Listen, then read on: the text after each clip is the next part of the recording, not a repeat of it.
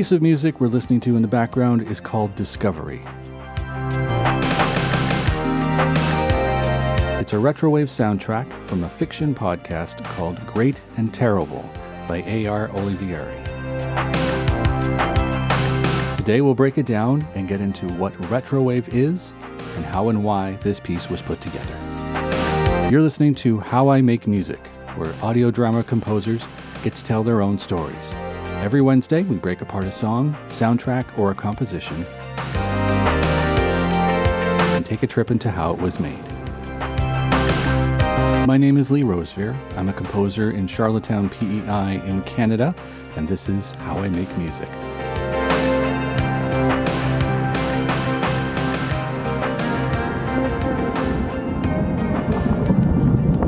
Welcome back to How I Make Music, episode 84 Discovery by me, Lee Rosevere.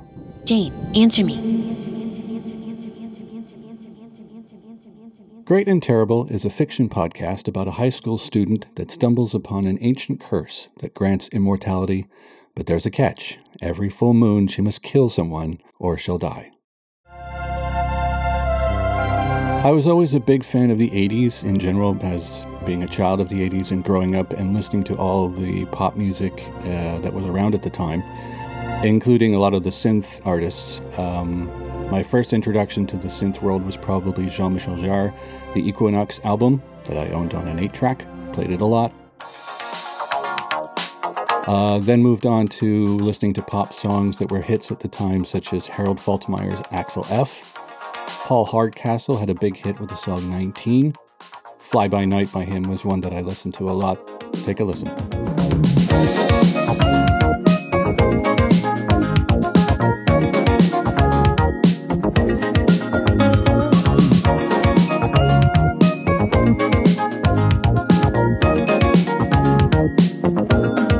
Entire retrowave genre I rediscovered in 2012 or so by uh, an artist named DAD.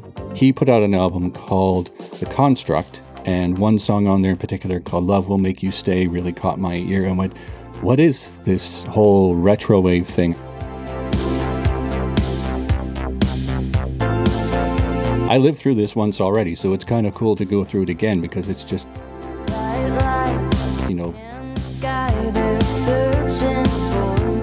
firing all the nostalgia synapses.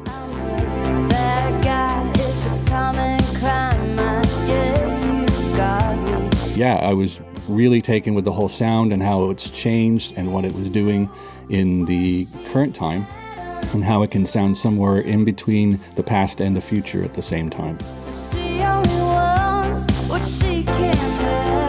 I was really taken with that and started listening to a lot of it and then decided that I think I'm going to try making some of this music.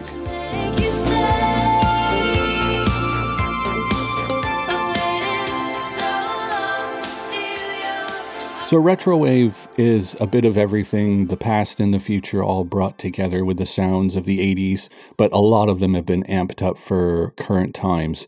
Uh, they're mostly associated with movies from the 80s, like the action, sci fi, or the horror movies like the Stranger Things soundtrack, really brought the retrowave genre back, and more recently in Kung Fury, which is actually scored by Zach Robinson from DAD. Looks like it's gonna be a hell of a lot of paperwork.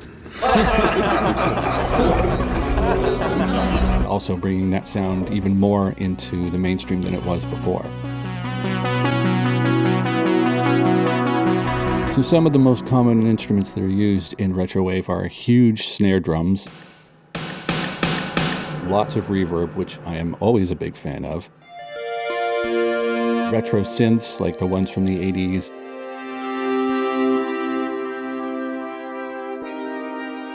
I'm always drawn to spacey or ambient because that's where all the influences are in like Brian Eno's music and other things all just kind of mushed together. So I want to break down the song for you and show you some of the individual parts. It first started with this synth melody.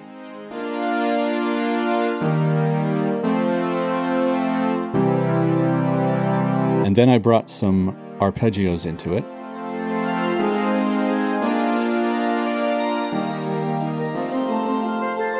And there's two basses going on at the same time here.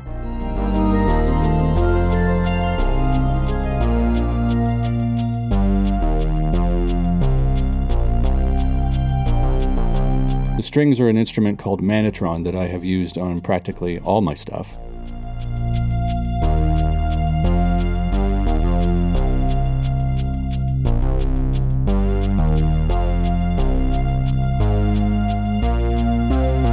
There's an organ pad that's doubling up the main melody and adding a little bit more texture.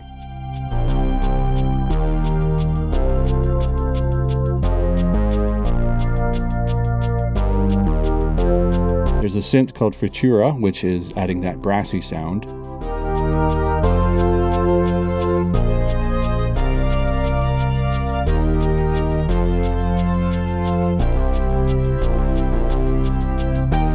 The guitar is actually a sampled VST.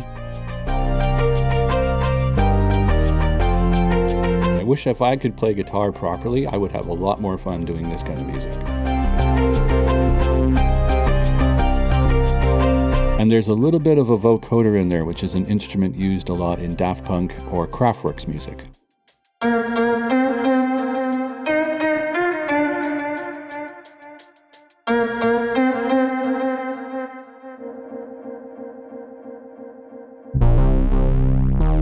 The bass line was played slightly differently each time because I couldn't remember what I had played the time before. So I was just playing it from beginning to end in real time and hopefully didn't make a mistake.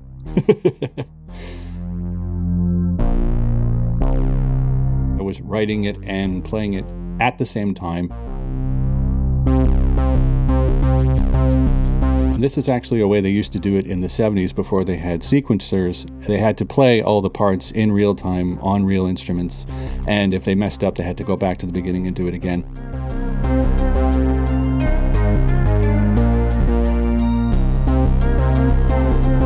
But there is something to be said for playing the song from beginning to end and really kind of hearing how the whole thing sounds as it's as it's being composed, you know, as it goes along.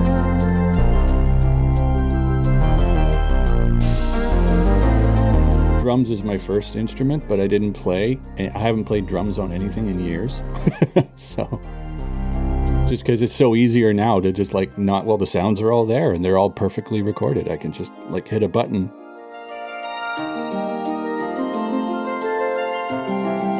There are no actual live drums on this because I wanted to have the authentic 80s drum sound, which means using drum samples or uh, instruments from the times or with that kind of sound on it because I can't replicate it in the studio, the little studio I have, but obviously you need that sound for this kind of song, otherwise, it just won't sound right. The production of this music sounds better if it's bigger. So, up till halfway through the song, I'm using a Linn drum machine for the kick and for the clap sounds. But then I really wanted this next level to come in with the snare. So I have this huge, huge snare drum sound. I was imagining Phil Collins or Peter Gabriel. It's in your face, got a lot of reverb on it, and it just sounds massive. A lot of people are not fans of the gated snare sound that was very popular in the early 80s that Phil Collins basically created by accident.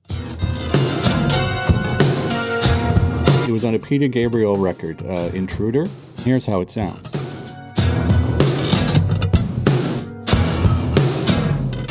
And Phil was playing drums and they were in the studio and he had just hit like this big drum sound in this big wood room and then they lifted the talk talkback and it this over compressed sound came out and it just cut off and they just thought that sounds awesome.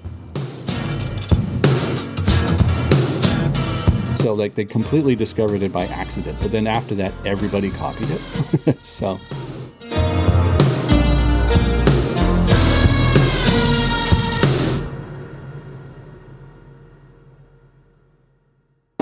trying to come up with the most 80s name I could possibly think of, and I did a combination of Rockit by Herbie Hancock and Max Headroom and put them together and added an extra X at the end of Max just to make it a little bit more cheesy.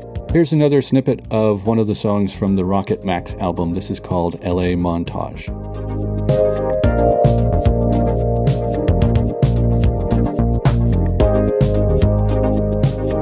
A lot of the music that was written for this Rocket Max project was used with free VSTs, which are virtual instruments.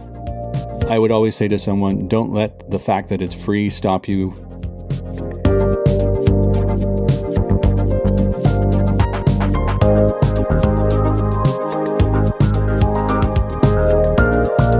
that's it for this week's episode. We'll listen to the full track in just a moment, but before we do that, thank you for listening to How I Make Music. You can catch new episodes every Wednesday on Spotify, Apple, or wherever else you get podcasts. We've been listening to the music featured in the audio drama called Great and Terrible. And to hear that full story or check out my other compositions, follow the links in the show notes. You can also check out what's on offer at patreon.com slash howimakemusic. You can visit howimakemusic.com for more on the aims of the show. How I Make Music is created by John Bartman. For audio experiences that keep people listening, you can contact John via the show notes. And now here's Discovery in its entirety by my retrowave alter ego, Rocket Max. My name is Lee Rosevere, and thanks for listening to How I Make Music. We'll catch you next Wednesday.